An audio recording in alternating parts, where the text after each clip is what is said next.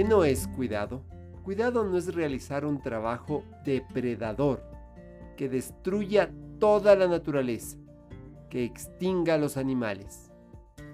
Cuidado no es ansias de poder o autoafirmación que excluye a los demás, que maltrata a las personas, a la naturaleza, a los animales, que contamina el agua, que contamina el mar, que destruye lo público, que se maltrata a sí mismo y maltrata la casa común. Te acompaña Mario Tapia Hernández y nuestras familias.